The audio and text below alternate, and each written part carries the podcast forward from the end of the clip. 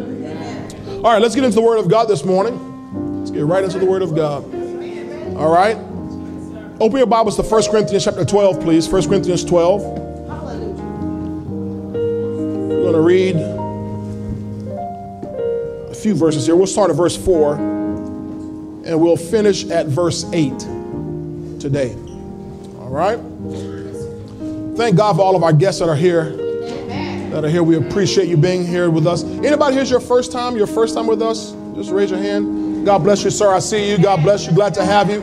God bless you, man. We see you. Glad to have you. Praise the Lord. Come on, give them a big hand today. Let them know we're glad to have them here with us. We certainly appreciate you being here. I pray that you all did receive one of our gift bags. Did everybody get that? All right, good. There's a card in there. I want to make sure you get that filled out um, and make sure we have your information so we can let you know things that happen around here. But also, there's a place for you to fill in a prayer request uh, that you may have. We know prayer does change things, prayer works. Amen. So uh, we are a praying church and we'll pray with you and pray for you for God's blessings upon your life. Amen.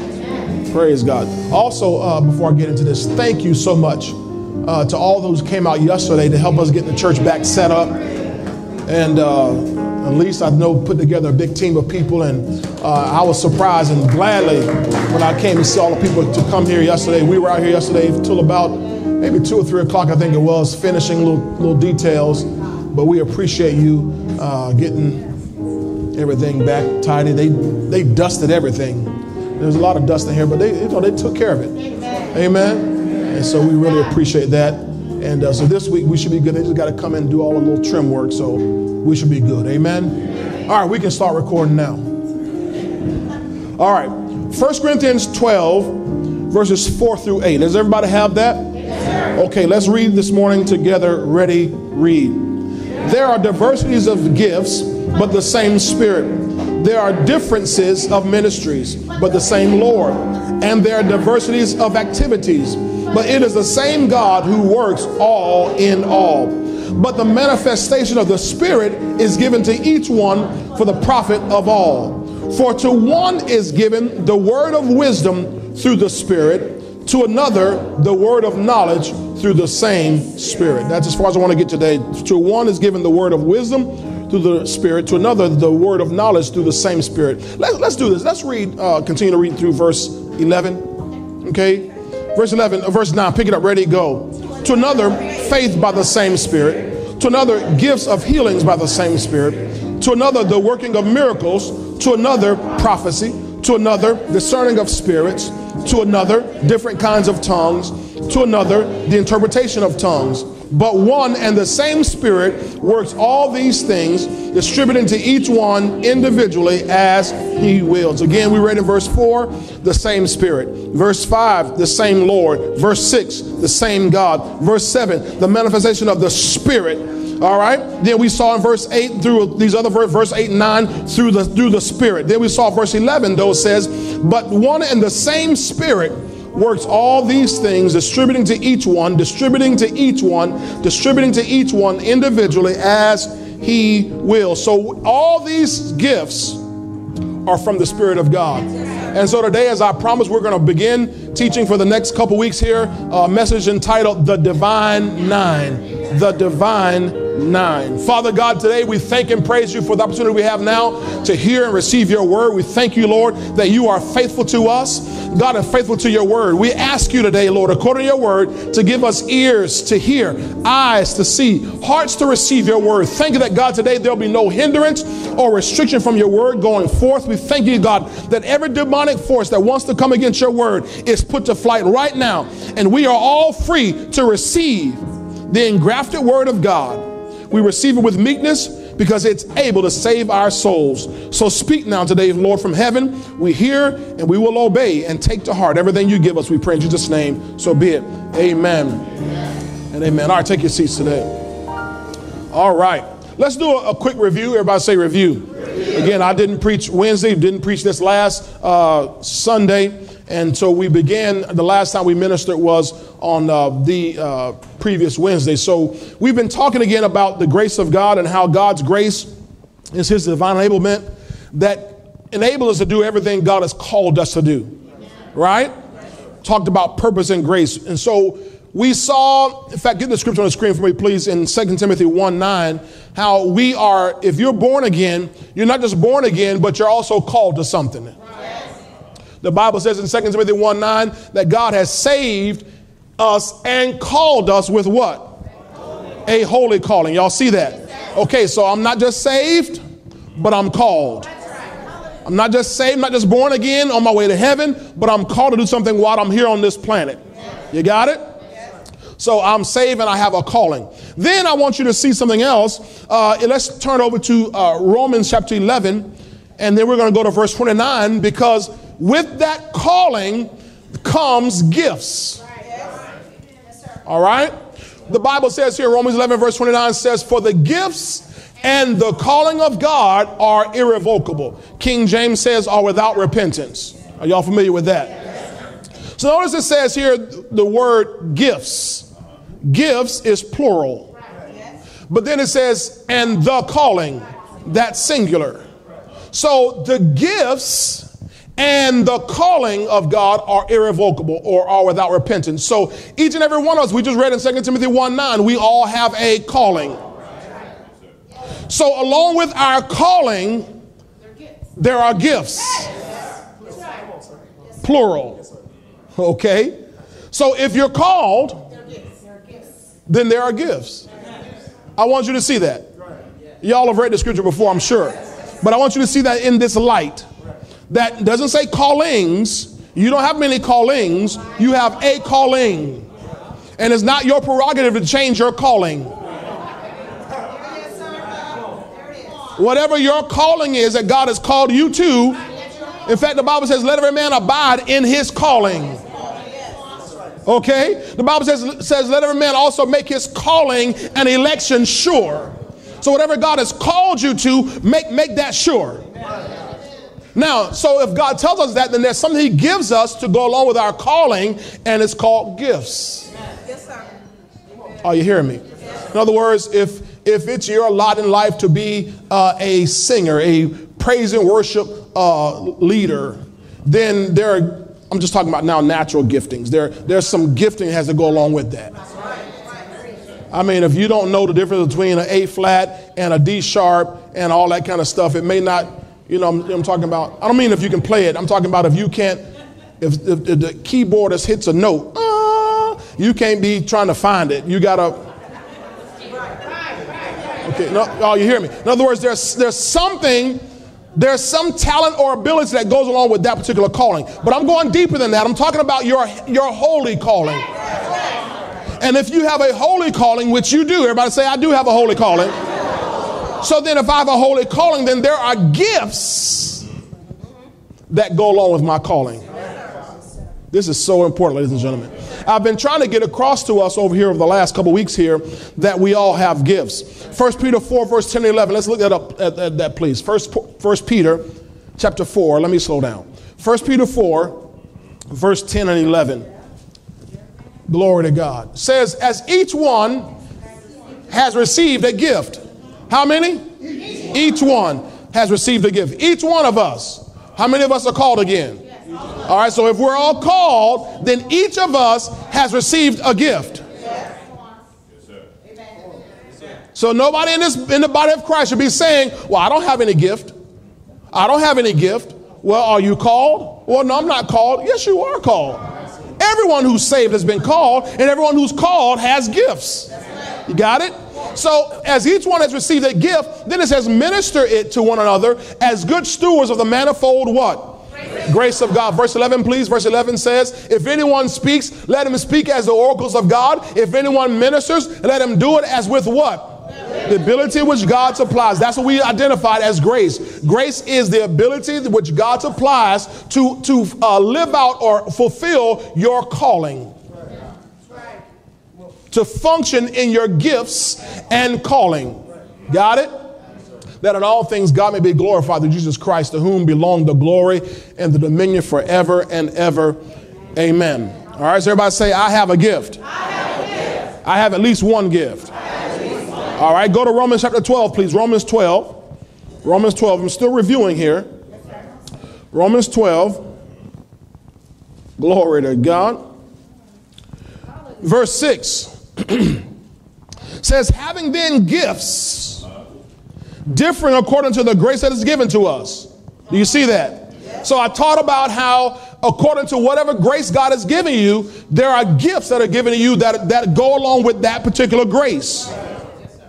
Whatever uh, charis or whatever favor God has put upon you, there are giftings or gifts, charismas that go along with that with that calling, with that grace. You got it? So then having grace, having then gifts different according to the grace that is given to us, let us do what? Let us use them. So gifts aren't meant for us to hoard, they're meant for us to use. Ask your neighbor, are you using your gift? Eh, I guarantee you, most I don't know. I don't know if I'm using my gift, but do you know you have a gift? I don't know I had a gift. Well, are you called? Well, I don't know I was called. Are you saved? Well, yeah, if you're saved, you're called. And if you're called, you have gifts. And if you have gifts, you're supposed to use them.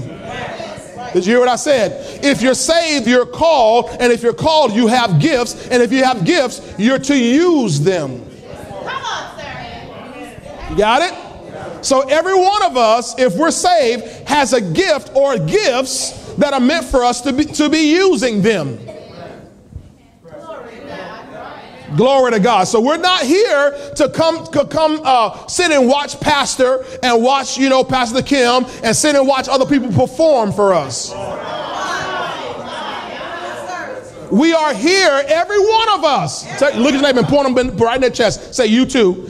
Every one of us has a gift that we're supposed to be using. So I told you this here a couple weeks ago. We uh, about three, three, three Wednesdays ago. We're not just a ministry. We are a ministry of ministries. So every person in this ministry is a ministry unto himself. You're saved.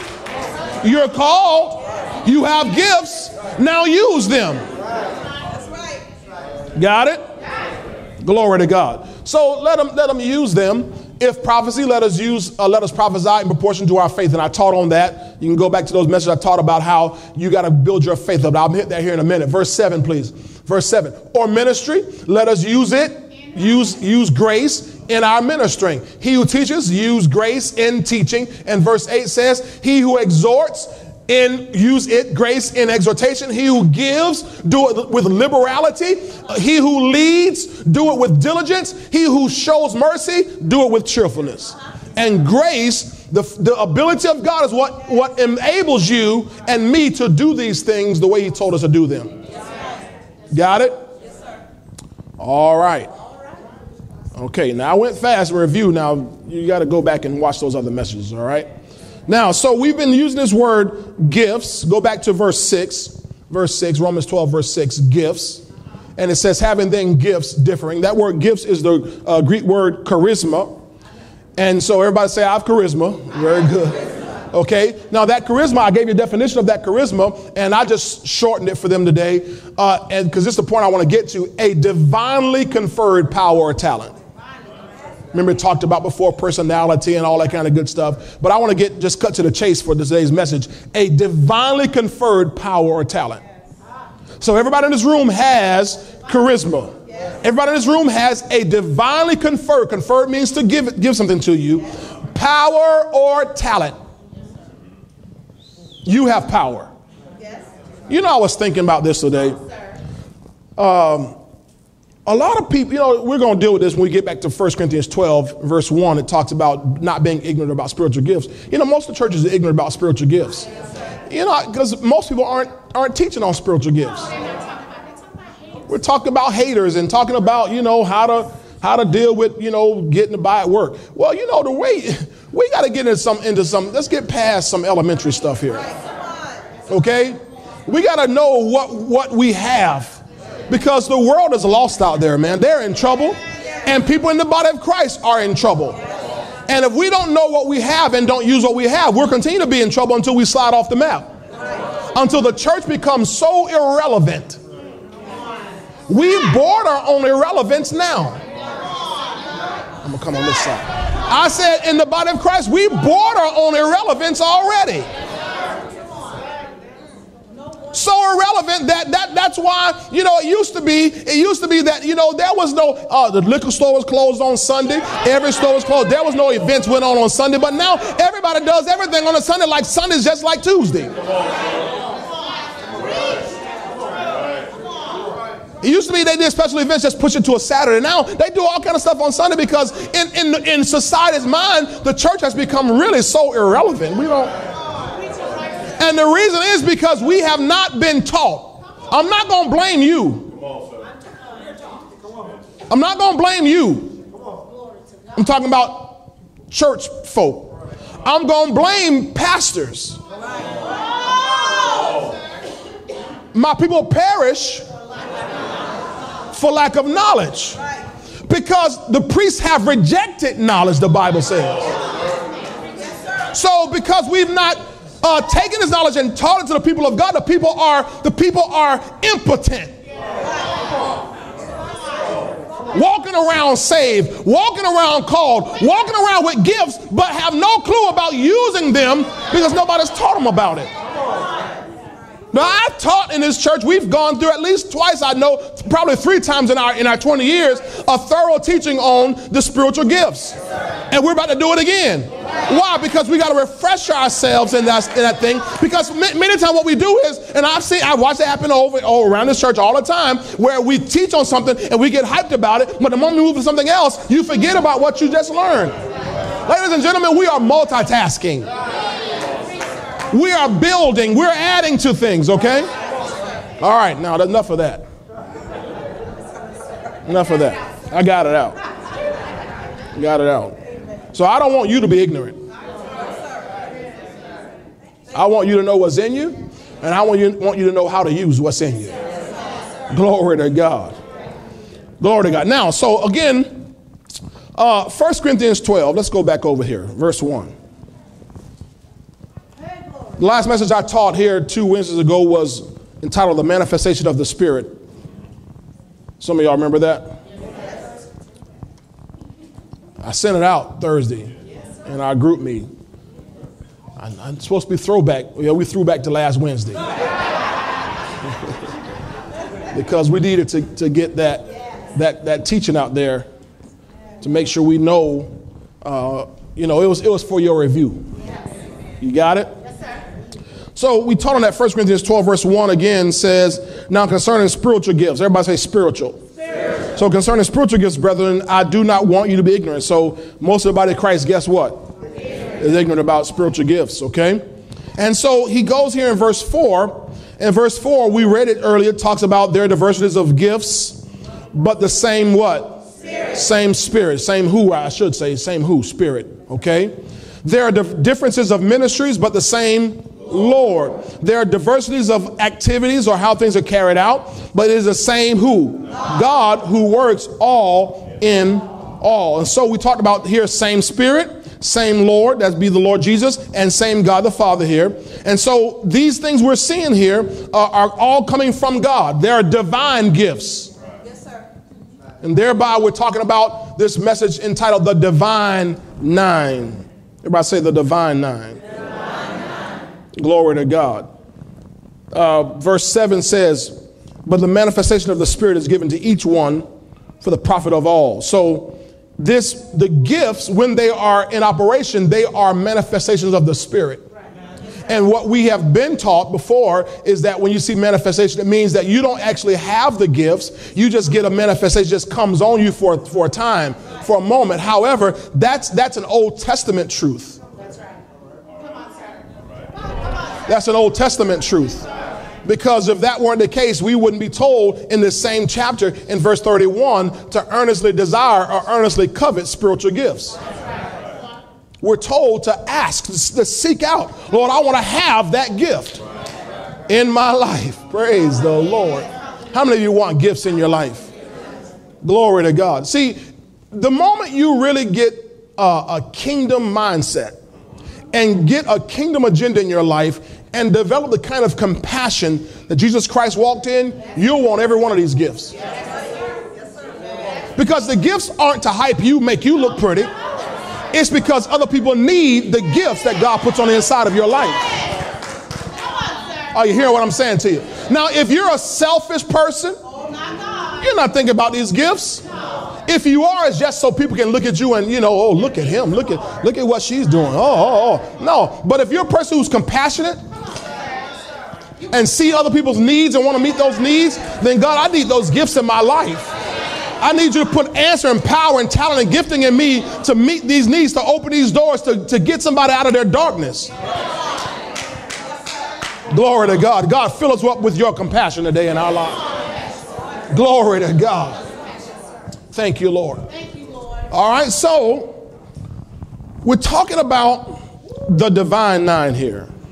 That word manifestation, I taught you this, that it is not just something showing up. When you look at that word, uh, it comes from a Greek word, uh, but with that word itself comes from a word, uh, which by extension means a bestowment. It means a bestowment. If you understand what bestow means, it means to convey or give something as a gift.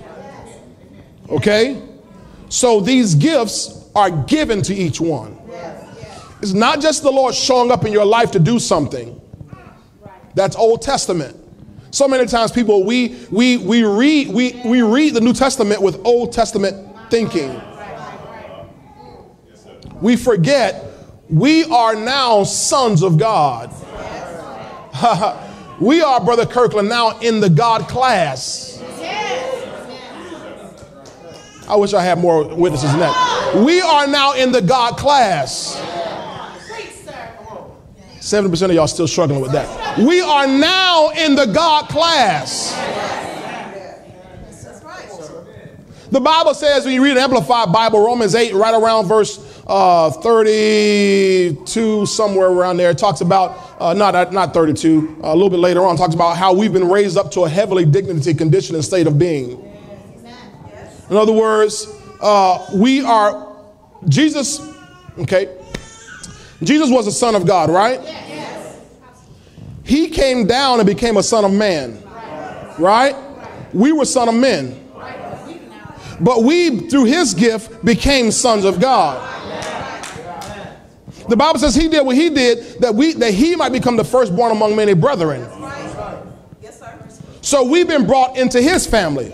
We've been brought into God class. Oh, you hear what I'm saying?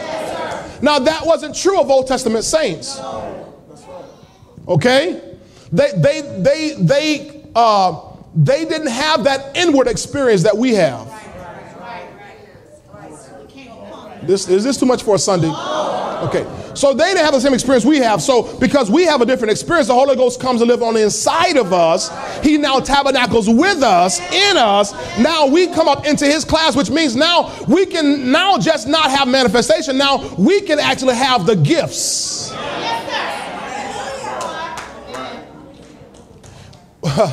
with the license to use them. I'm pushing y'all way ahead of you. With the license to use the gifts. Glory to God. This is so much bigger than, than, than we're letting on here. Okay? All right. Now, so Romans 5 2 tells us that by faith we access grace. By faith we access grace. Now, all these gifts we talk, talk to you about are grace gifts. So by faith we access grace. So we need to increase our faith in order to uh, access more grace operating these gifts, right? So then we went over to Jude chapter 1. There's only one chapter in Jude, right? Verse 20. Y'all know that verse? Says, But you, beloved, Jude chapter 1, verse 20, but you, beloved, building yourselves up on your most holy faith, praying in the Holy Spirit. Now that's that's simply for all you Baptist folk, praying in tongues. For all the Catholics, all the Presbyterians, all the Methodists. It's praying in tongues. Because, you know, you read that and people say that praying in the Spirit, that's talking about, you know, praying fervently. Oh, God. That's not praying in the Spirit. Fervent, fervency is not praying in the Spirit. Praying in the Spirit is literally praying in tongues. Okay? I just want to make sure we just squash all the doubt and unbelief about that, all the questions. It's praying in tongues. When you pray in tongues, tongues is a gateway into supernatural spiritual flow. Like we talked about before, how uh, uh, uh, marijuana, the drug marijuana, the drug marijuana, the drug marijuana, the drug marijuana is a gateway into, into other drugs, but it's also a, a little gateway into the spiritual realm. It's a gateway into the into the demonic realm. You think it's just herb, I'm just smoking a little weed because I'm just trying to relax my nerves and everything, you know, whatever. No, what you're doing is the reason your nerves are relaxed is because you're opening yourself up to the demonic realm. And you're getting a pseudo relaxation. It's not a real relaxation, it's a pseudo relaxation. It is a pseudo peace that comes on you from the demonic realm. It's a spirit of pharmakeia, is what the Bible calls it.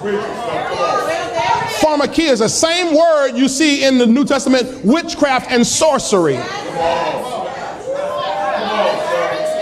So, just like there is a passage into the demonic realm, there's a passage into the divine realm.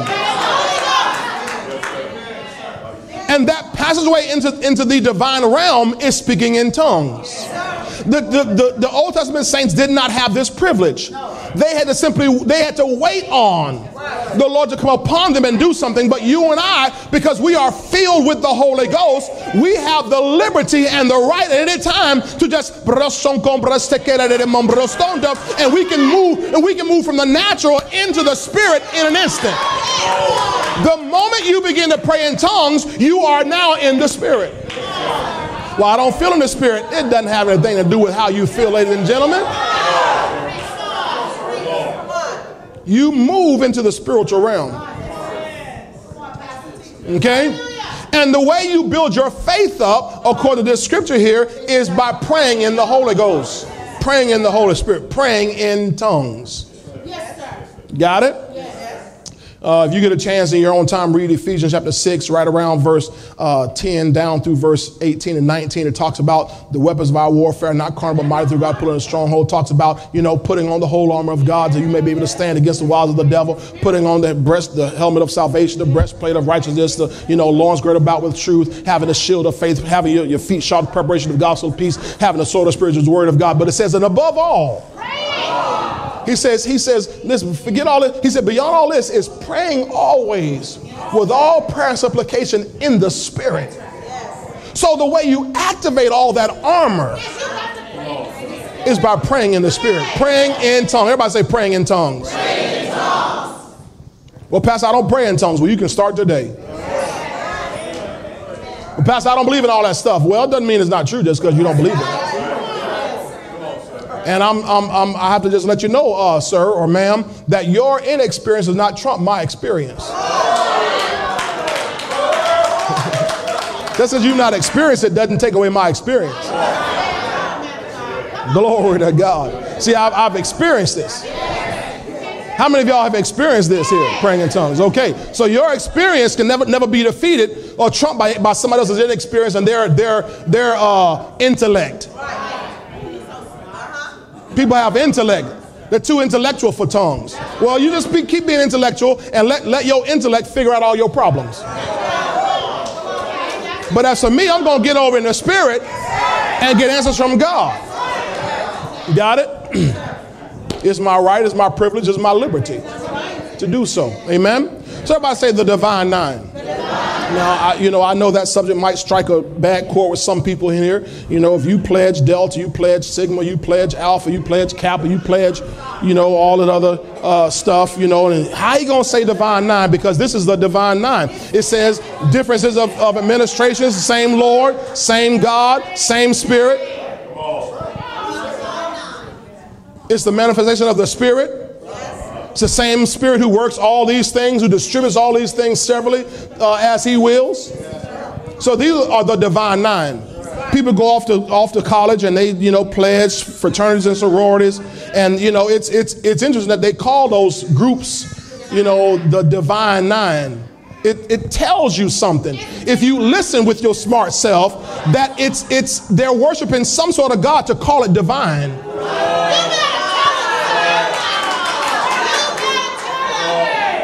with your smart self.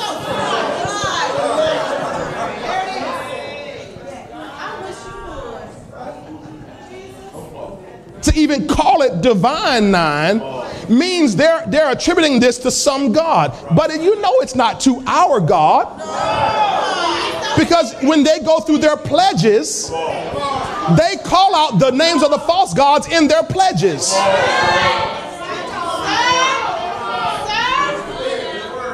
Oh, oh, yes, they do. They call out names of their gods and their pledges. Do their little secret handshakes and all that little stuff, their little, little, little stuff, you know.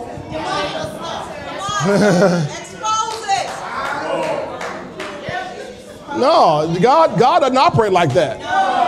God doesn't need you to be beat to beat in, beat in his club. His son was beaten. His son was whipped. His son was scourged. His son was brutalized for us to be in his family. All right? So, so this is the real divine nine.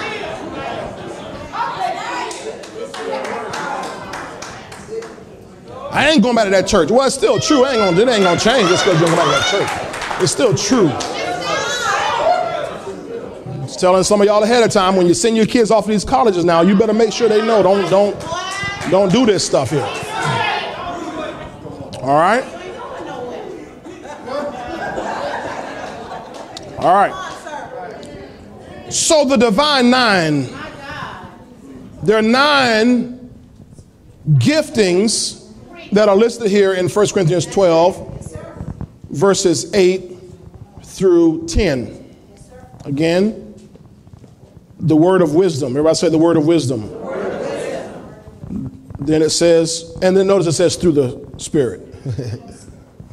then it says here, the word of knowledge through the same Spirit. Other gifts you see in verse 9 through 10 faith. This is not your normal faith here.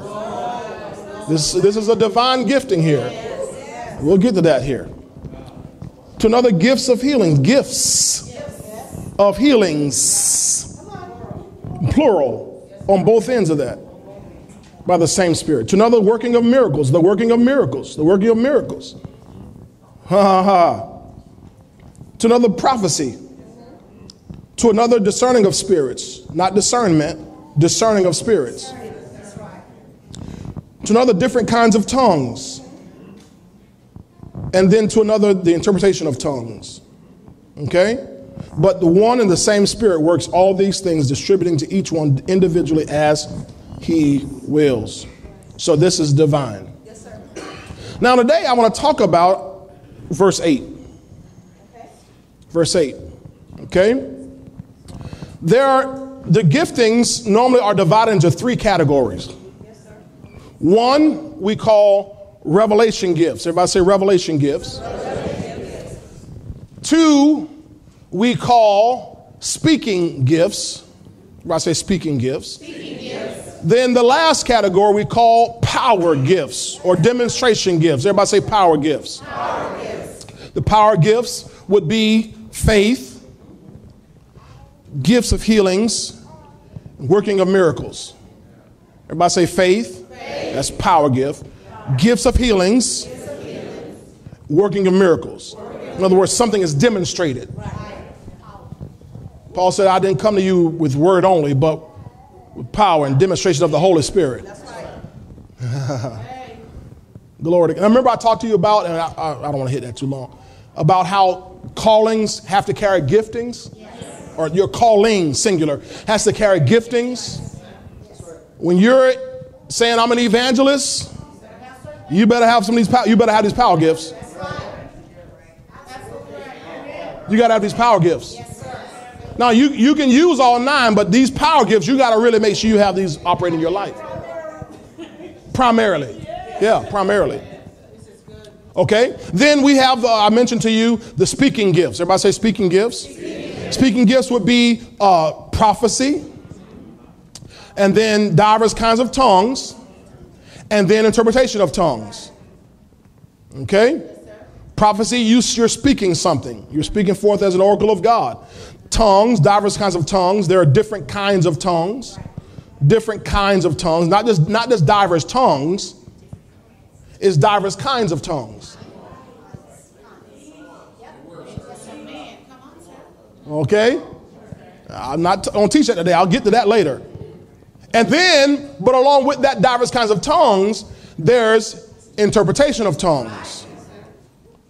Now, when you're, if you're going to be a, um, a, a prophet or a psalmist, I'm mess with the praise worship team. A psalmist, you need these speaking gifts. Boy, they they not even looking at me. Look, you look at me, praise team. I'm, I'm messing with them. I was just kidding. I was just kidding. you need these gifts because see, you can you can sing all day long, and your voice can be just I mean just beautiful. But when you really want the atmosphere to change.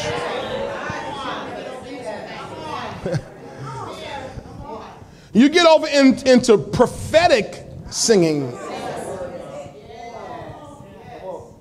Tongues, you know, because Paul said, What will I do? I will uh, pray with, with understanding. I will pray with the Spirit. I will sing with understanding. I will sing with the Spirit. So you can sing in tongues. I'm just giving you a preview here of the Divine Nine. So you can sing in tongues. But then, how much better when you sing in those tongues to come back and give an interpretation in English in your language.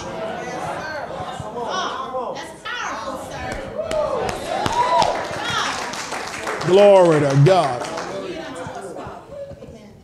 Thank you, Lord. Thank y'all for clapping, but I was clapping for myself.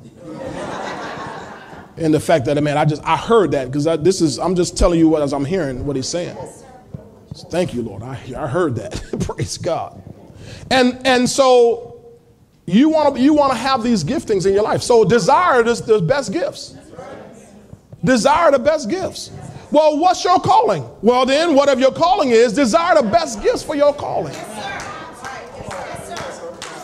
Even preaching the word of God, you're teaching the word of God. Prophecy, tongues, interpretation of tongues. If you're if you're called as an intercessor,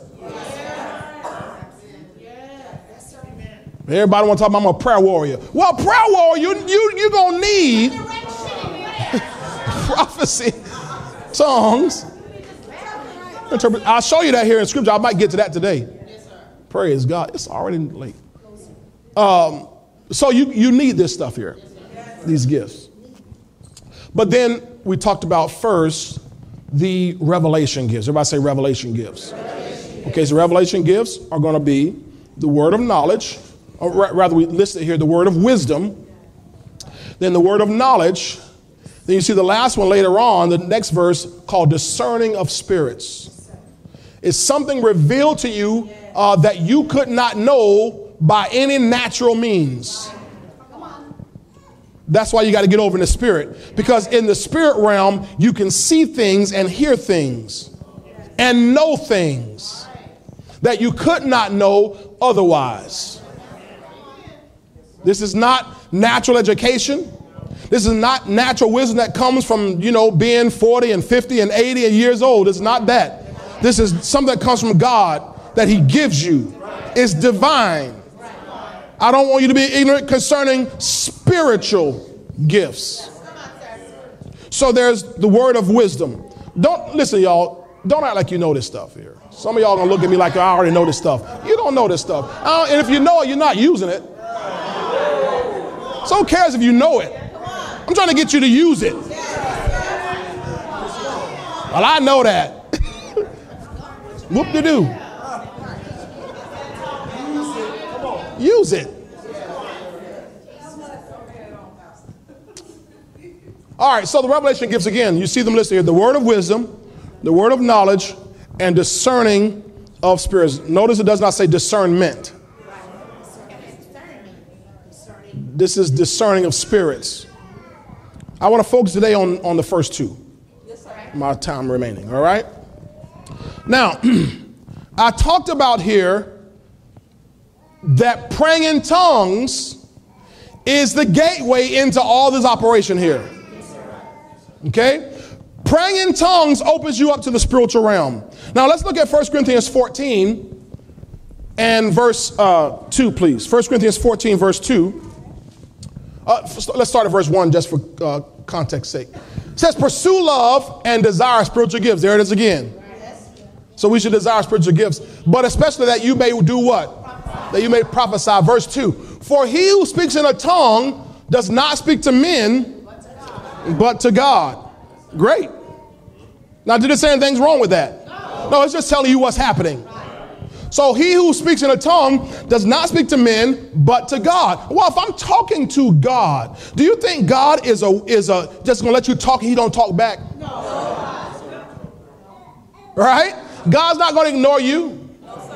So when I speak in tongue, in a tongue, and I speak to, not to men but to God, I'm gonna have now a conversation.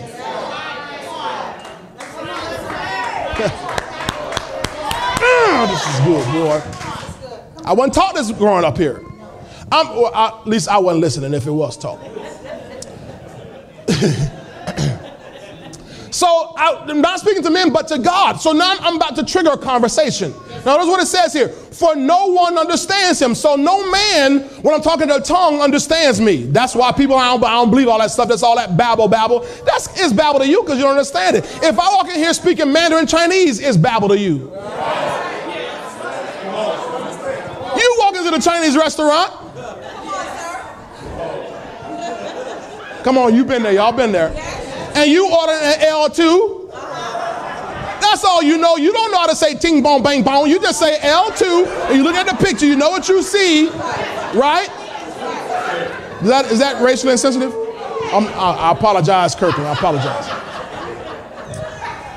But but they go to work back in the background. Okay, I'm all right. I'm, I'm, I'm mess y'all. Y'all go. You you go go get your foots done. Foots, y'all foots. Y'all go, you go you go you go get your feet done. And when they're doing your feet and they're talking all kind of other languages around you, they're talking about you. You just don't know they're talking about you. Be- hey, hey, hey, I don't understand. They're not talking to you. They're talking about you, but they're not talking to you. So when I pray in tongues, I'm not talking to you, but I am talking about you. Because I have this gift and this compassion for you that when I pray in tongues, although you don't understand what I'm saying, I'm talking to God about you, and then He's going to talk back to me about you. You understand that? So now he's going to talk back to me about you. Now watch, watch what it says here. Watch what it says here for no one understands him. However, however, I like that. However, here in the spirit, he speaks mysteries. So I'm speaking mystery. Now, what is a mystery? A mystery is a thing that's unknown. So I'm speaking unknown things. So when I speak unknown things, what happens is now the revelation comes back, and the revelation comes back in the form of a word of knowledge or a word of wisdom or a discerning of spirits. Now I know something I didn't know. I know something I could not have known. Or I know something that, that it would take men uh, 30 years of research to find out that I can know in a minute. Got it? Okay, let me keep going here. Romans chapter 8, verse 26. Y'all know this is Romans chapter 8, verse 26. It says, likewise, y'all found it? Y'all pages turning, that's good. I, will give you time to find it in your Bible. Because I want to make sure your Bible matches my Bible and matches what's on the screen. I don't, I don't want anybody to be confused, anybody to think I'm cheating you out of the word. You got it in your Bible? Okay. Likewise, a spirit also helps in our weaknesses. Your King James says our infirmities. The word infirmities does not mean here sicknesses, it means a weakness, it means you're short in some area.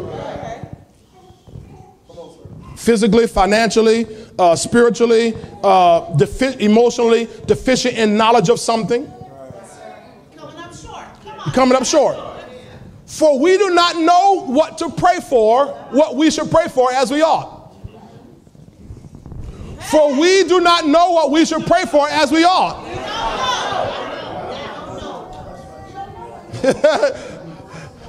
oh, let's just pray. Wait. Wait, what are we praying for? Well, I can, I can clearly see the issue. Okay, you can get a good start, but you don't know what's behind that issue. You don't, you don't know. See, all you're seeing is a symptom. All you're seeing is the evidence. All you're seeing is the manifestation, but you don't know the demon behind that issue. And here you are praying about, Lord, take away the snotty nose, you know, and everything. But there's something behind the snotty nose. Lord, I, am praying. Give me more. I need more money, Lord. I'm tired of being broke. You praying, just keep praying more money. And you don't realize there's a poverty demon that is. So we don't know what we should pray for as we ought. Come on. Are you hearing me? Yes, Does everybody hear me on this? Yes. Well, here we got a solution to that. Fine, no problem. No problem. No problem but the Spirit Himself makes intercession, come on, for us with groanings which cannot be uttered. In other words, they're not uttered in your human expression. So I don't know what to pray for as I ought to. Has anybody ever run into a, a brick wall in terms of your prayer? Okay, uh, this side. Anybody on this side then? This side, y'all good. Thank you. They, they were asleep that just then. You ever run into a brick wall? I've been praying about the same thing over and over again for weeks, months, and I'm not getting anywhere. Well, here's the thing let's switch over. The problem is you don't know what to pray for. You're praying the best you can. And matter of fact, matter of fact, you you you've got real deep faith people. Oh, I'm praying the scriptures. I'm praying the scriptures. I'm messing y'all now. I'm praying the scriptures. Because my I'm word of faith. And I learned press pray the scriptures. But look at you, you little faith giant, you. That's wonderful. Praying the scriptures. Praying the scriptures. Wonderful. Wonderful. Oh, glory to God. Which scripture you which scripture you praying? Which one? Which which one? Which which one did you pick? Which one did you pick? Which one did you pick? Well, I had my little, my little, my, I had my little book. I found me a little book in the bookstore, and they, they said, whenever you going through this issue, pray these scriptures. You're gonna see. So you owe this. You're going through the ones they pick.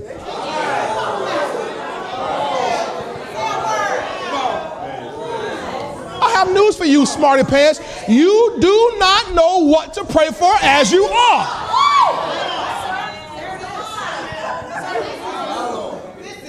So, since you don't know, come along and use your helper, your advocate, your intercessor, your standby, your strengthener, your sustainer. He's called the Holy Ghost.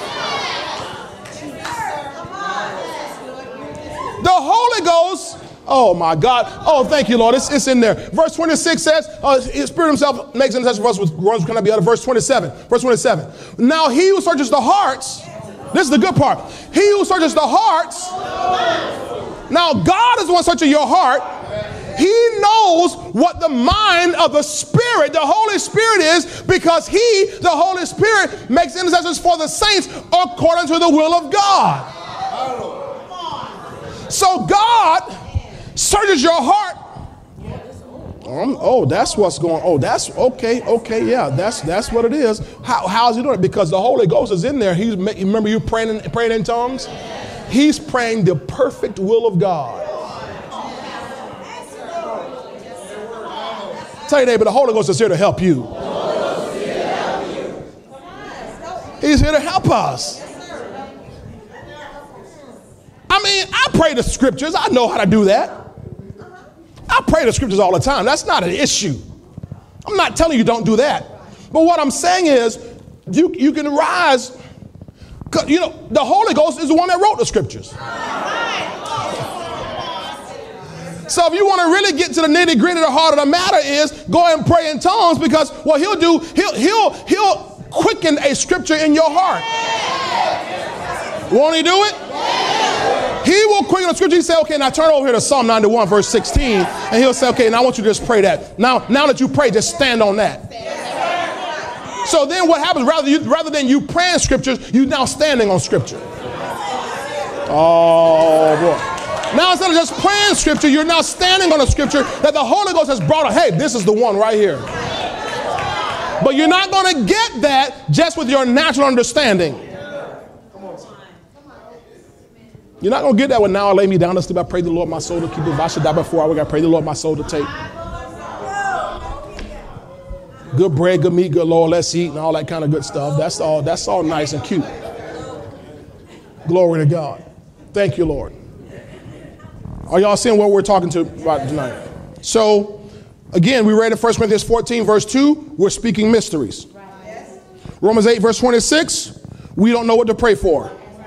These are all mysteries, ladies and gentlemen. Now, 1 Corinthians, please, 2.14. I want you to see this, please. 1 Corinthians 2.14.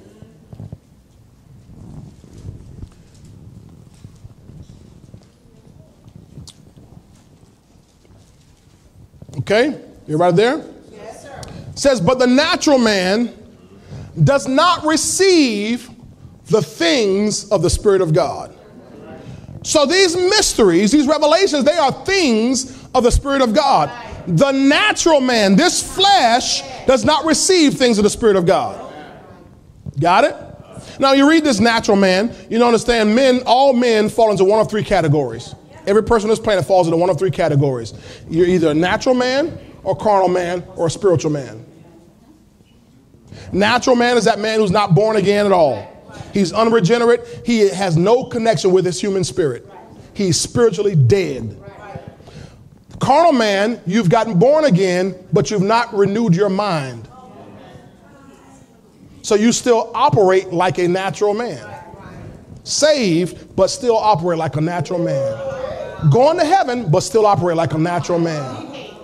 May even love God, but still operate like a natural man, what the Bible calls a meathead, carnally minded. You're carnally minded. Then there's the spiritual man, which is that man who's not just born again, but he's led by the Spirit of God. So every person on this planet is in one of, one of those three categories. Now it says there's a natural man, that one who's not born again. That's what this is saying in context. But I want you to see the flesh, your brain, does not receive the spirit of the things of, of God, of the Spirit of God. So, by saying that, that's why you got to pray in tongues. Praying, praying in tongues, if you allow this, I can't even explain how it happens, but they've done studies to show it happens. Disconnects you from your brain. They've done studies to show this. Well, they'll hook up uh, probes or whatever you call it to, to, to, to check brain waves. And your brain literally will shut off because you're not praying with understanding. You're praying in tongues. Your spirit man takes over. Hallelujah. Your brain houses your mind, but not your spirit man. So you, when you're praying in tongues, your brain doesn't need, doesn't need, doesn't need, doesn't need to function. Your, I mean, it, it, does what, you know, it keeps your heart beating, it keeps all that kind of stuff going. But you, when you're praying in tongues, that's just side stuff. You're, you're, you're moving to an area now where you're operating in a, on a different frequency. Yes. This is helping two people in here. Yes. All right, let me move on. It says here, for they are, the things of the Spirit of God are foolishness to him to the natural man, to the flesh. So, watch. When you receive a word of knowledge, when you receive a word of wisdom, when you receive or are, are, are able to discern spirits, it makes no sense to your flesh. This is why your faith has to rise. Because it's going it's going to require you now to tell something or say something or do something that doesn't make any sense. So your faith has to come up to a level where, okay, once I hear it, okay, I, I, this is what I believe. says, because they are spiritually discerned. The things of God, the mysteries, the revelation of God, they are spiritually discerned by your spirit, not by your flesh, not even by your soul. They are spiritually discerned. Hmm. All right. Can I keep going here? Okay. These are spiritual gifts. So this is not natural wisdom. This is not natural knowledge, nor is this natural instinct or intuition. I gotta say that because people think when they talk about discerning, discerning of spirits, that what they think is discernment, you know, I, they, they have intuition. I just feel, you know, you know, what happened? People, people that they become, try to become little Holy Ghost police. Anybody coming to the church, they just monitor, they watching everybody coming to churches. Little, little Holy Ghost inspector gadgets on checking everybody out. Well, I just have that gift, Pastor. No, you don't. You just nosy. you just you just a busybody. You're just a, you just a busybody. You're just in, in everybody's business. That's that's all. You just you, you just have your, your own fears and you just don't trust anybody. This is not that. This is called discerning of spirits.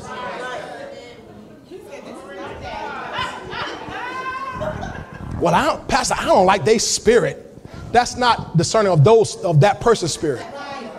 This discerning of spirits, meaning uh, demons or angels, or the spirit of God versus the spirit of, of the devil. Not discerning of people's spirits. You're just too critical. I gotta say that, see, because people get all deep and get all, off board, and and and you just you just you just think you know. You don't know. I just I pass. I just know people. No, you don't. No, you don't. Get out of that that business. That's not your calling. There's no gift of inspection on here.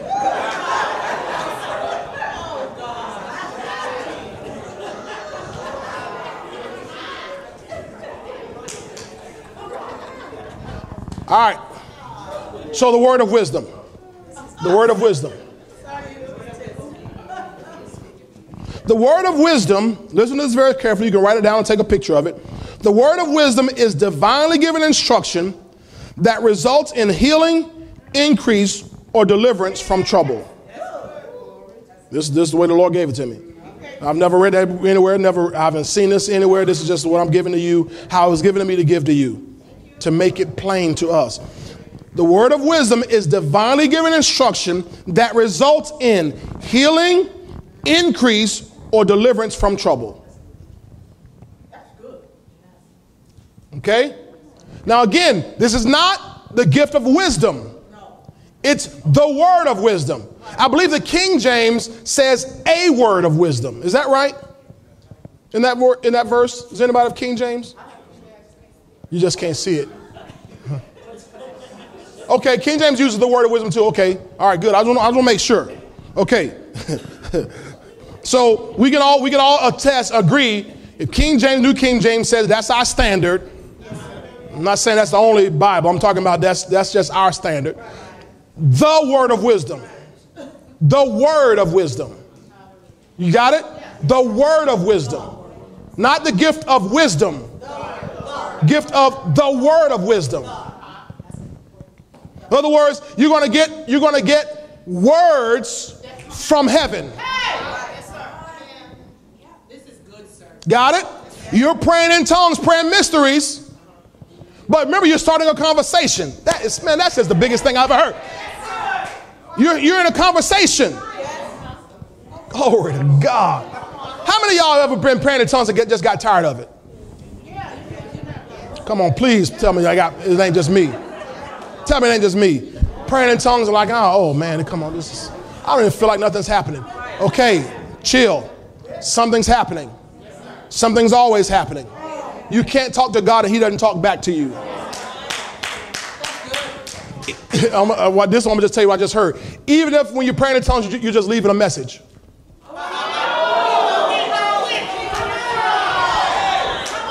You follow what I'm saying? Even if when you're praying in tongues, you're just leaving a message with him.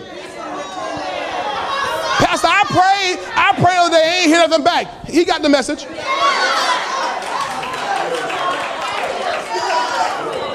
Your answer might come two weeks from now. It might come seven weeks from now. But when you spoke in tongues, prayed mysteries, he's going to reveal something unknown to you in your life. I guarantee it. My point is don't ever, don't ever quit this. Y'all tongue talkers, don't quit this. And what I love about it is you can do it as often, as much as you want to. You can do it while you're riding on the way to school, riding on the way to work, while you're ironing your clothes, while you're washing dishes, while you're getting dressed, while, while you're watching TV, you can do it. While you're walking through the mall. I do that. Every every every Mother's Day, every Christmas, every wife, my wife's birthday, every Valentine's Day, I pray in tongues. I do. Because I don't know what to get her as I ought. I'm just telling you, I don't know. Come on, man, help me out. You know, I just don't know what to get. I have to pray, Lord, Holy, Holy, Holy Ghost, help, give me something that will really, that will really honor my wife. I really want to honor, give me something. Tell me. And I just, I walk through the mall, I'm serious. I'm absolutely serious. I'm not exaggerating the least bit. This is what I do because I don't know. He don't care about that. Yes, he does. Every facet of your life he cares about. Every facet of your, of your life he knows about. All right? So, the word of wisdom is divinely given instruction that results in healing, increase, or, de- or deliverance from trouble. Y'all get that? Okay, can I give you a couple scriptures to verify that for you, okay? Isaiah 48, verse 17. This is one I love here. One I love. Isaiah 48, verse 17. Watch what God says. Thus saith the Lord, thy Redeemer, the Holy One of Israel. I am the Lord thy God, which teacheth. Oh, y'all got me in King James. I'm like, why am I saying? Give me, give me a new King James. Praise the Lord. You sound like Shakespeare up here. Thus is the Lord your Redeemer, the Holy One of Israel. I'm the Lord your God who teaches you to profit, who leads you by the way you should go. So the Holy Ghost, by the Holy Ghost, He's going to teach us to profit. Profit means the increase that spiritually, physically, financially, emotionally. And he, he will lead us by the way we should go. He's going to lead us with a word of wisdom. Wisdom is, in, when it says the word of wisdom, it's not knowledge, it's instruction. The other definition back up there of wisdom, of what I gave you for the word of wisdom here. Remember, it's, it's divinely uh, given instruction. So is God telling you to do something. How many of y'all can use some divine instruction in your situation? Well, it's called the word of wisdom. The word of wisdom. And when, when we when we really when we really get this mastered, we, we really start out using it for other people. You got it? All right. Isaiah 20, verse uh, chapter 20, please. Media, help me out. I'm, I don't want to turn to it. Let me you get this on the screen. Isaiah 20, verse 4. This is a story. How many of y'all remember King Hezekiah? King Hezekiah was a, was a king uh, in the days of Isaiah the prophet, and Hezekiah uh, was sick. The Bible says in verse 1, uh, up there, verse 1 uh, says he was sick unto death, okay? And so he's the king, so he has the best doctors. The best of what medical science had to offer for his day. And yet, he's about to leave this planet. And uh, God even had even sent Isaiah the prophet to come tell him, "Hey, uh, uh, pack up, man. You about to? I'm about to. You about to leave." He said, "You're not. You're not gonna be here." And so, uh, the so the prophet's gonna leave, and Hezekiah begins to pray to God. Reminds God of how he served him. God, remember I did this, so and so forth. I cleaned the temple out. I did all this kind of stuff. And God gives the, prophet, the man of God, a word. Says, "Look, I'm going to add 15 more years to his life." Now watch this. Verse four. Uh, are we in the wrong, wrong place? Yeah, I gave you the wrong scripture. But that's, that's not the right scripture I gave you then. Uh, man, man, man. Not, uh, it's not Isaiah. Yes, it's uh, Second Chronicles. No, let me see here. I want you to see this story. Praise Jesus. Huh? Second Kings 20. Yeah, I was reading it. Thank you. I'm talking about Isaiah. Second Kings 20. Second Kings 20. Verse 4. There it is. Thank you, Elise Deloach.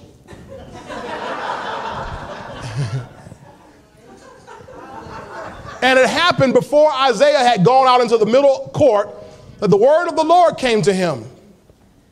Did y'all hear that? The word of the Lord came to him. Remember, the word of wisdom.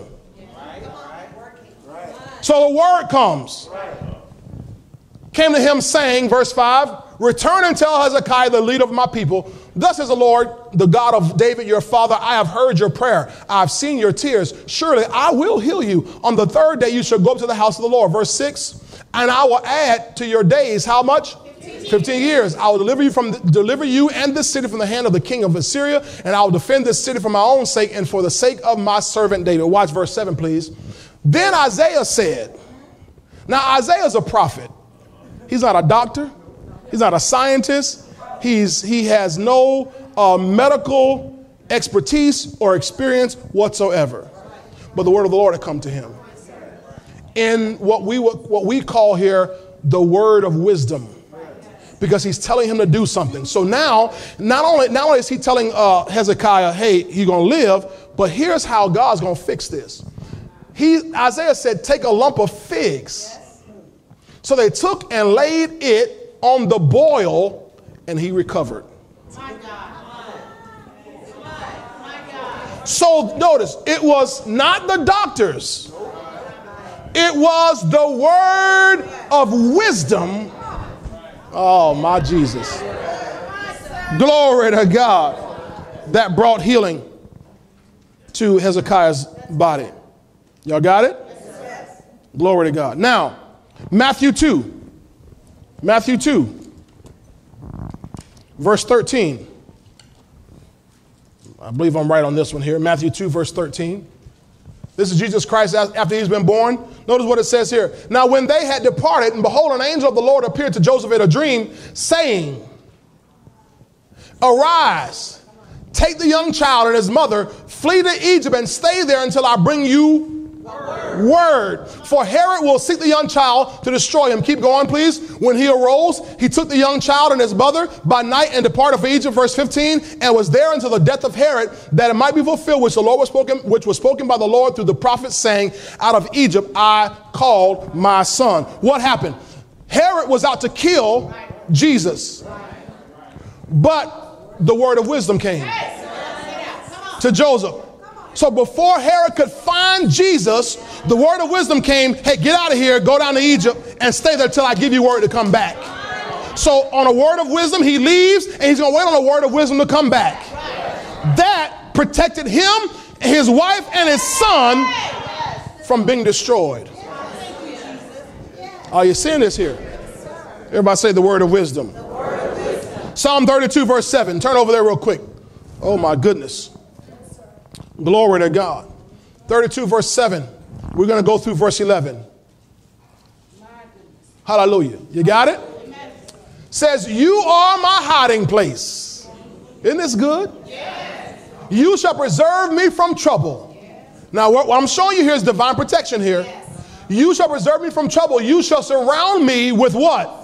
Songs, Songs of deliverance. Selah. That's a great thing to, to declare. Lord, you shall do that.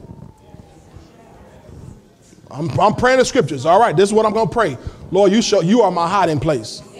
Doesn't matter about terrorism and all kind of stuff going on out here, and people people running into into churches and synagogues shooting people up. Lord, you are my hiding place.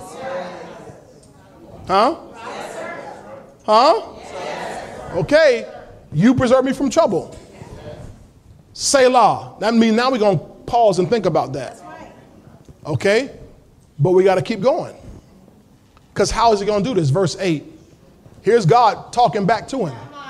I will instruct you and teach you come on, in the way you should go, I will guide you with my eye. Now, watch verse 9. Don't be like the horse or like the mule, which have no understanding, which must be harnessed with bride, bit and bridle, else they will not come near you. So, he's going to protect us from all the trouble, but you got to hear his voice. So, for us to be preserved and be in his hiding place, he says, I will teach you, I will instruct you in the way you should go, I will guide you with my eye. So there, that means that there's going to always come a word of wisdom. One of the greatest testimonies we hear about is on the day of September 11th, 2001, when the World Trade Centers were, were attacked and when the Pentagon was attacked and when, when uh, uh, that, that plane fell down in the field out there in, in Pennsylvania. That there were people in New York who, there are Christians who testified about how they got this leading that morning who worked in that building, that trade, World Trade Center. They got this leading in there, hey, don't, don't go in right now. Go this way and their, their uh, re- rerouting caused them to be late for work that day. And while they were away, that's when the World Trade Centers were, were bombed. Okay, some of y'all, well, why did God just stop the whole thing? Well, because He's not the God of this world. The Bible says Satan is the God of this world. But if he's the God of your life, uh, if he's the God of your life, then he'll redirect you, he will reroute you. He will instruct you and teach you in the way you should go. He will guide you with his eye. He sees the stuff, so he has to guide you around it. Verse, give me verse 10. We read verse 9. Verse 10. Many sorrows shall be to the wicked but he who trusts in the Lord, mercy shall surround him. Verse 11 Be glad in the Lord and rejoice, you righteous, and shout for joy, all you upright in heart. Hallelujah. Hallelujah. Glory to God. So, again, the word of wisdom results in healing, increase, or deliverance from trouble.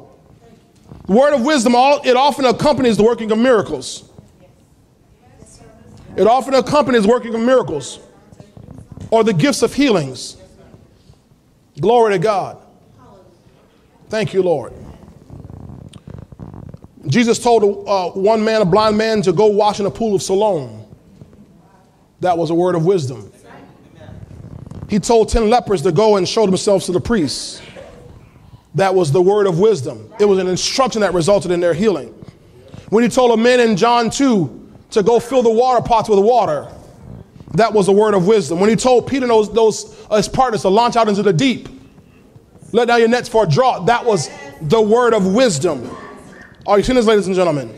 In John 21, when he told the disciples who had been fishing all night to, to cast your net on the right side of the ship, that was the word of wisdom. In other words, what they had tried in the flesh all night hadn't worked, but one word of wisdom came and changed the results in their lives. Glory to God. Everybody say, I need the word of wisdom. Word of wisdom. Hallelujah. Now, you have time for me to give you one more? Yes, sir. Okay. So let's finish this here. The word of knowledge. The word of knowledge. The word of knowledge is divinely given information that reveals the will of God, the plot of the enemy, or the contents of one's heart.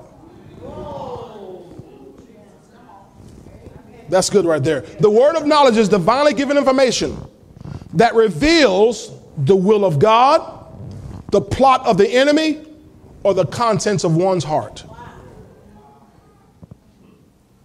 Thank you, Lord.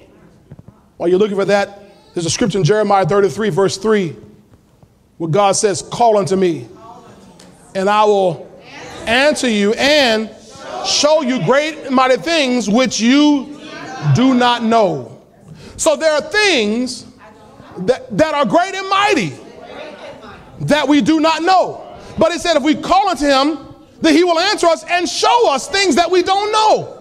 So that meant that even, even in the, the Old Testament, that there was knowledge available to them, but for us, for us in the New Testament, the word of knowledge is always there for us. So there are things that we can know that we that we don't know now.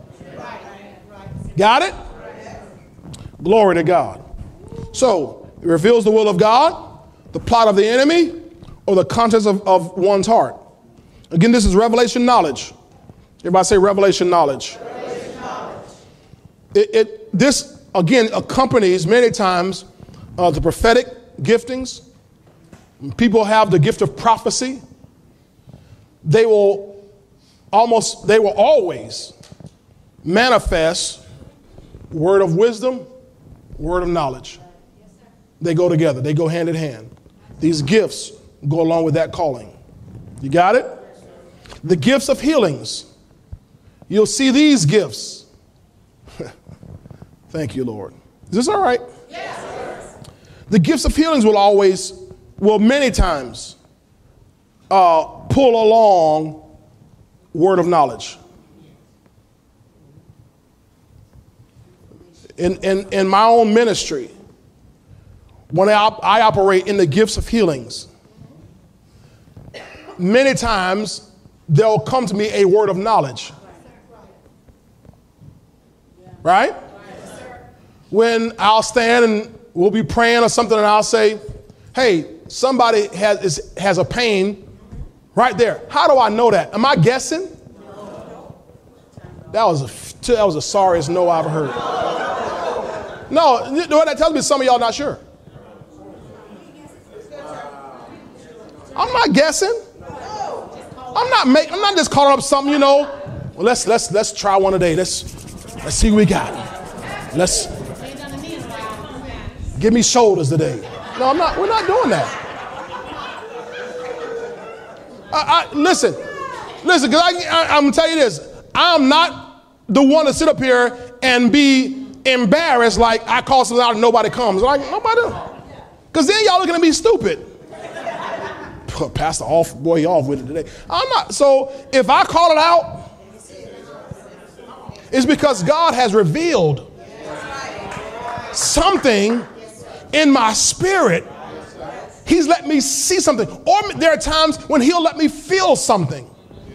I feel feel something in my hand, or in you know, I know. Okay, God's doing something in somebody's hand. He's doing He's moving in some some sort of way.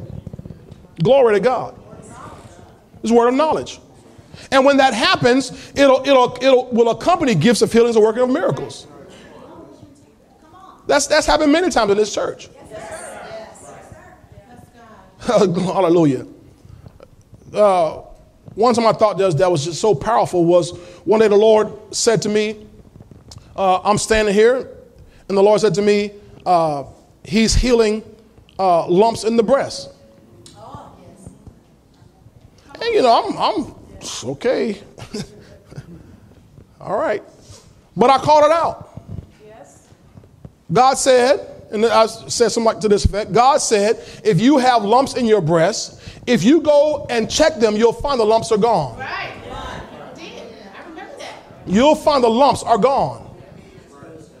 And you know what happened? Nobody moved. Nope. Nobody said, said a word. So I'm going home like, oh my God, wow. You know? But remember now, I gotta have my faith up to operating that. That no, if God, if God said that, somebody got healed. Well, it wasn't until later on that day and later on, matter of fact, after the service, I had two ladies come. One of them still here in this church. One, one lady said that she, since she was 15 years old, she had had lumps all over her, just lumps all over her breast. She said she, she came back out here crying. She went in the bathroom after church, came back out, and they were all gone.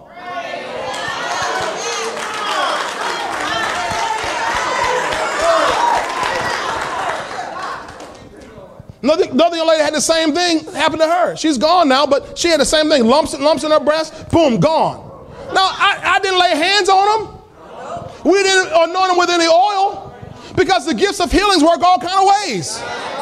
But the word of knowledge came and the word of wisdom came. The word of knowledge was there are lumps. The word of wisdom is if you go check them. That's an instruction. Go do something, you will find they are gone. Which meant they wouldn't be gone in your seat.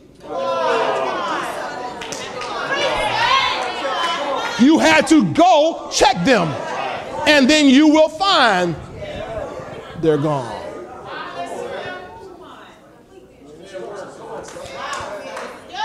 The next day or so, got one of the guys here in the church came.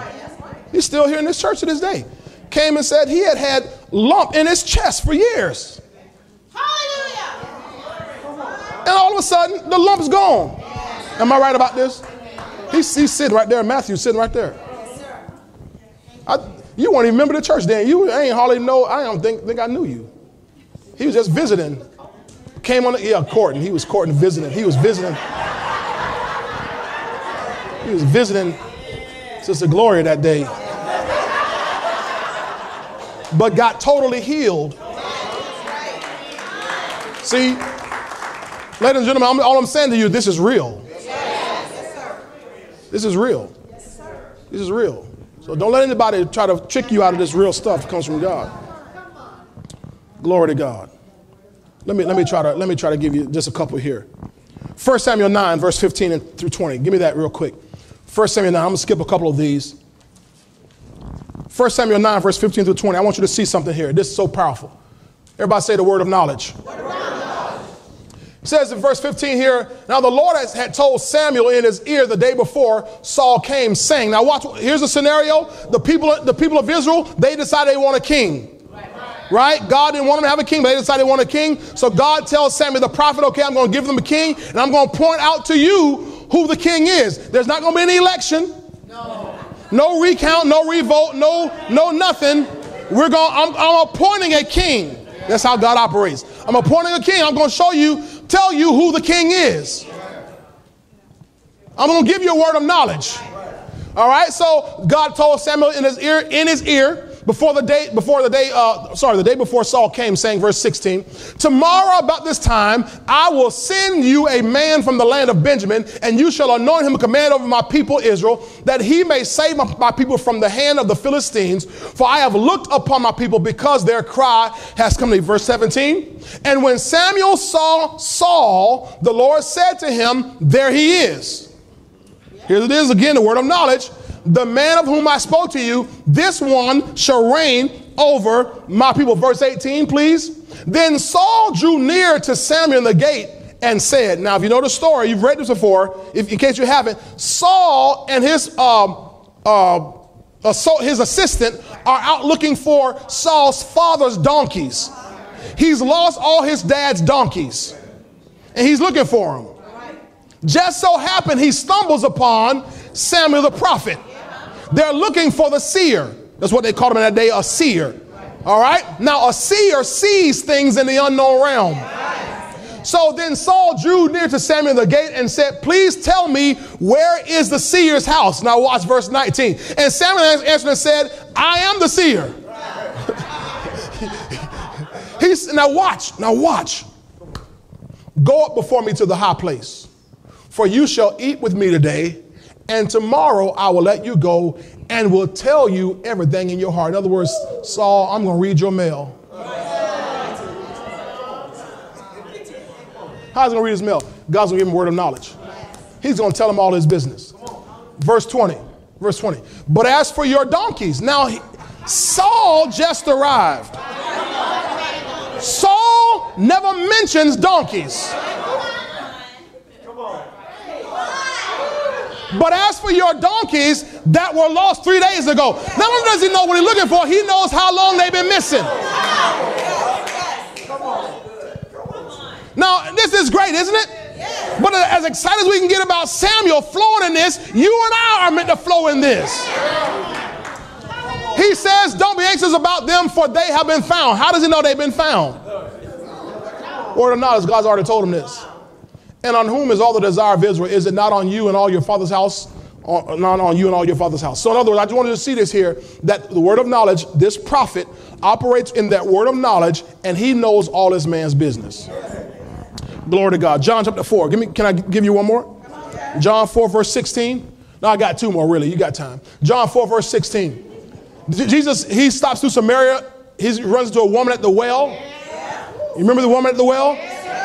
She's there. She's coming at midday to get water out as well. She enters into a conversation, a conversation with Jesus. Verse 16 Jesus said to her, Go, call your husband and come here. Verse 17 The woman answered and said, I have no husband. Jesus said to her, You have well said, I have no husband. Verse 18 For you have had five husbands And the one whom you now have is not your husband. The man you're living with, that ain't your husband.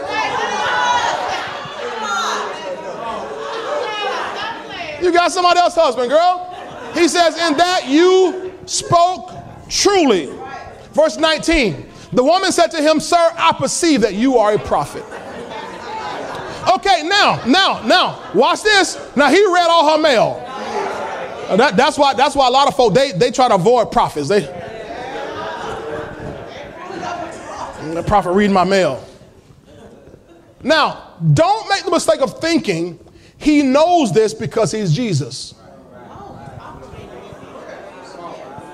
See, that's a flawed thinking if you if you attribute this to just him being Jesus, because we just read Elijah wasn't Jesus. I mean, I mean, I'm sorry, uh, Samuel wasn't Jesus. I was going to read about Elijah here, but I skipped that one. But Elijah wasn't Jesus, and you're not Jesus. But the same anointing of the Holy Ghost that he received is the same anointing from the Holy Ghost that you and I receive. It's the same anointing, the same Spirit, same Lord, same God. So he operated here in the gift of word of knowledge. That's why he put on the put a test. Call your husband. He checking her. Let's let's see if she she gonna talk right here. You got it? So everybody say the word of knowledge. All right, one more. Last one. Last one. I'm just trying to. I know this. This is an exciting teaching. It's not like you know, this, but this is this is this is what you need, so we can now use these gifts that we have. Remember what we read in 1 Corinthians 12 and verse 7. These gifts, the manifestations are given for the profit of all. So people need to profit off these gifts. Not talking about you, the one with the gift. Talking about the people who you minister the gifts to will profit from your gift. Got it? All right, let's look at one, one last place here. Acts chapter 5. Acts 5, verse 1. Because I wondered myself, Lord, why am I teaching on the gifts of the Spirit right now? Why do you want me teaching on the manifestation of the Spirit? He reminded me because it's the year of great manifestation. He, he reminded me it's his time. This is his season. We're about his business. And there are things he needs to get done, but he can't get them done without us. So he needs us to know who we are, what we have, what we can do, so we can go and get his business done in the earth. You understand this here? And I'm going to read the scripture and I want you to see that this is God is bringing back this time to the body of Christ. I want you to see this here. Acts 5, verse 1. This is the early days of the church. But a certain man named Ananias, with Sapphira his wife, sold a possession. And he kept back part of the proceeds, his wife also being aware of it, and brought a certain part and laid it at the apostles' feet. Everybody's selling their, what they had, they're sharing, they're distributing, making sure everybody's taken care of. So it was everybody's prerogative to sell their property if they desired, if they wanted to, and they were to, were to take what they had and present it to the apostles to make sure everybody had what they needed. Got it? Verse 3. But Peter said, Ananias, man, come on. Why has Satan filled your heart. See, so Peter knows the contents of this man's heart. Why has Satan filled your heart to lie to the Holy Spirit and keep back part of the price of the land for yourself? Verse 4 While it remained, was it not your own? You had the right to keep all of it, man. You didn't have to do any of it. He said, and after it was sold, was it not in your own control? You could have kept all the money. Why have you conceived this thing in your heart? You have not lied to men, but to. That's how Peter knew. Because he lied to God. God told him he lied. Y'all didn't catch that. I mean, just that quick. While Peter's standing there, they praise the Lord. Ha, hallelujah. They bring in the offering. We bring the sacrifice of praise into that. And they come and bring the offering. And the Lord said, Look at Ananias. He lying.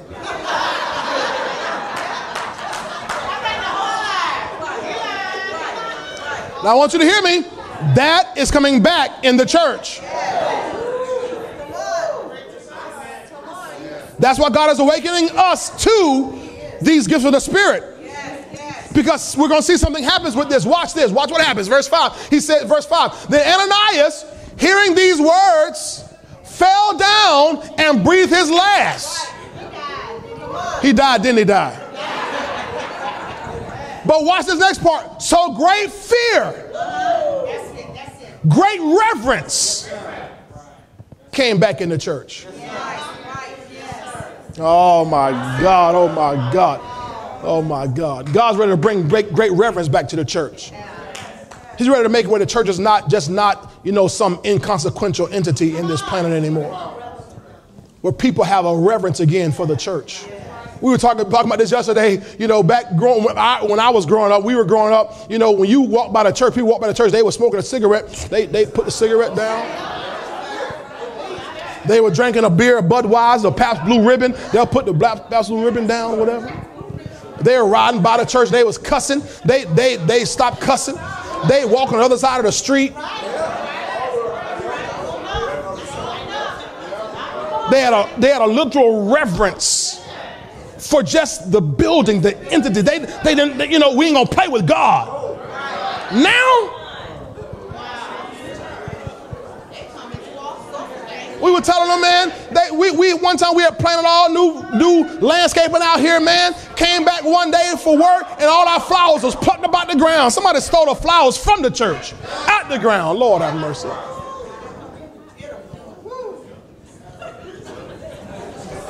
Times I've come by here and seen kids skateboarding up on all up along the steps, skateboarding and smoking cigarettes and drinking all on the steps, just smoking, just right on the steps.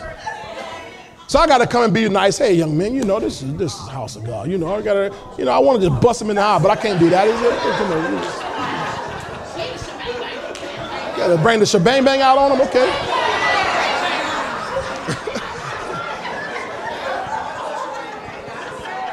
I mean, I want to tell you some of the other stuff that we've seen around here. There's been some. I can't. I can't. This is a family church. I can't mention other stuff that's going on around here just right on the grounds and right in front of the church, just stuff. But notice what happened.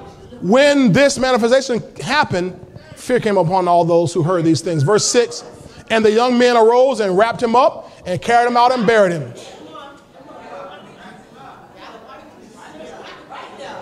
Just right on the spot.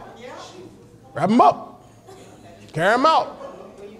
Verse 7 Now it's about three hours later. I don't know why his wife missed the morning service. She's doing her hair and makeup. Okay. Either that or that was a long service. Y'all be complaining about it. It's already one o'clock, Pastor. They, three hours later, his wife shows up. Not knowing what had happened. She didn't get a word of knowledge. She should have prayed in tongues. She would have known. Uh oh, uh oh. Verse 8. Verse 8. And Peter answered her, Tell me, sister, sister uh, Sapphira. Uh, how you doing? God bless you. Uh, tell me whether whether you sold the land for so much. He, you know the amount. How, how much? She said, Yes, yes, yes. That's so, so much. Verse nine. Then Peter said to her, How is it that you have agreed together to test the Spirit of the Lord. Look, the feet of those who have buried your husband are at the door, and they will carry you out.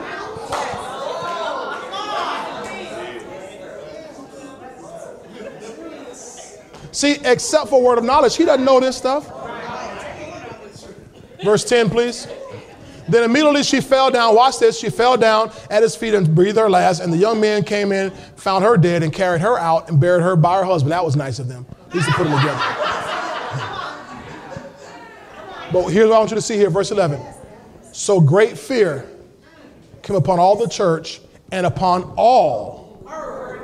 So people all of a sudden they stopped playing with church.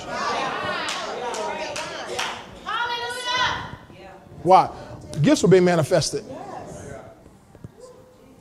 You can't, don't play around with that You know, don't play around. You know, we, we, we've been nice. We've been nice pastors.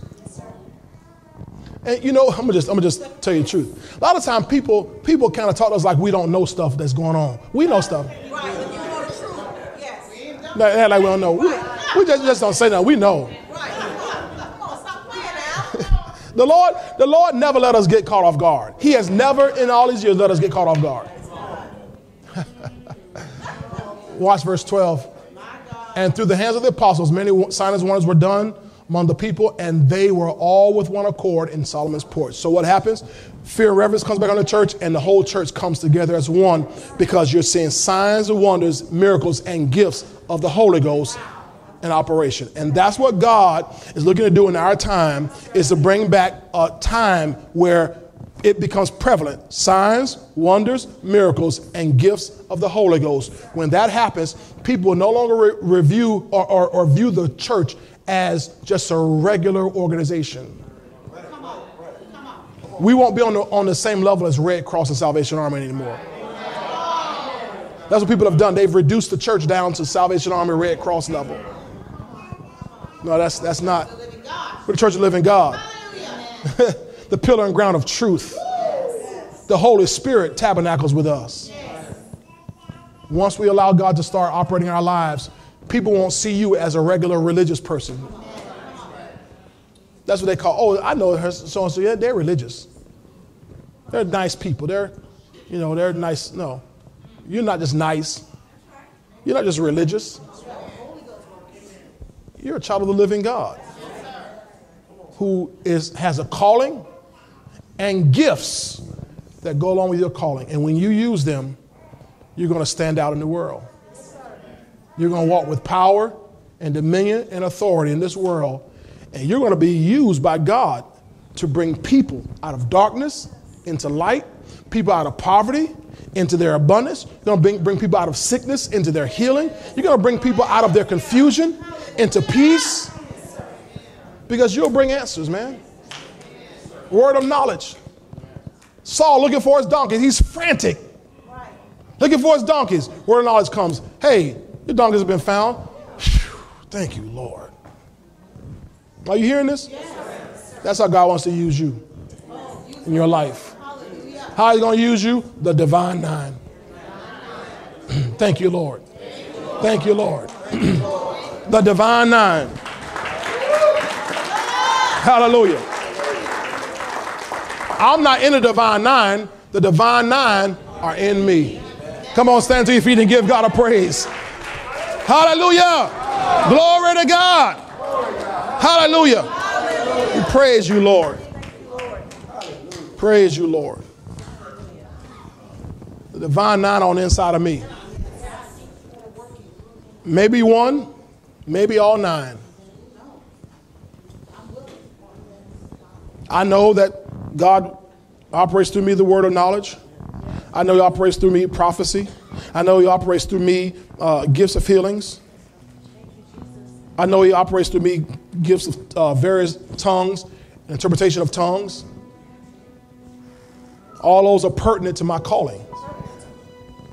Well, you're just as called as I am. God operating in you just like that. Amen. Father God, today I pray for each person in this room who's heard this message. I pray that we would get stirred up about spiritual gifts, that we'll be zealous for spiritual gifts, that we'll earnestly hunger, earnestly desire, according to your King James, earnestly covet spiritual gifts. God, help us to make spiritual gifts a high priority in our prayer time. That while we're asking for, you know, money and houses and cars, all those kind of things that, that are meant to profit us, help us, God. We, we come to you today and we say we will begin to covet earnestly spiritual gifts that will profit all. I pray that in us there will be an increase in compassion for the lost, the hungry, the hurting, the dying, those who are suffering in any manner of life. I pray, Father, that in us and through us, God, you'd bring answers to the world. Oh, the world is in so much chaos and turmoil, and they don't know what to do, God. And truthfully, Lord, we don't know what to do. We don't know what to ask, what, what, to, what to pray for. But Lord, we know that if we pray in tongues, if we pray in the Spirit, you'll reveal answers. You'll reveal knowledge. You'll reveal wisdom. You'll help us to discern spirits. You'll show us what's behind certain things, God.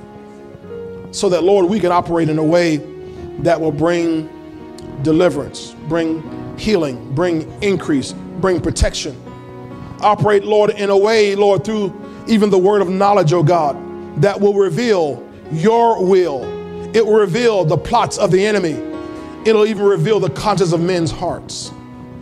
God, some people are sitting there, Lord, I can see them sitting in business meetings, God, trying to make decisions about business and enterprise. You reveal to them the, the conscience of that person's heart sitting across the table, Lord. Lord, help us to see it even in our everyday lives where these gifts are so necessary so that we're never caught off guard, so that we are never disadvantaged. We can never be at a disadvantage, Lord, with these gifts operating in our lives.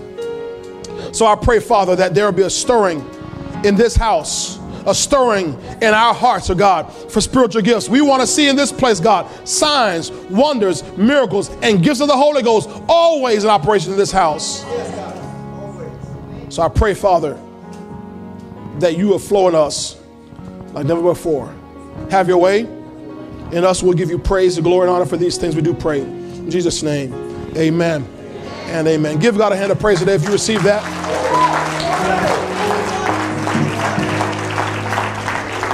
All right, now listen to me. Listen to me. The gateway into spiritual flow is speaking in tongues.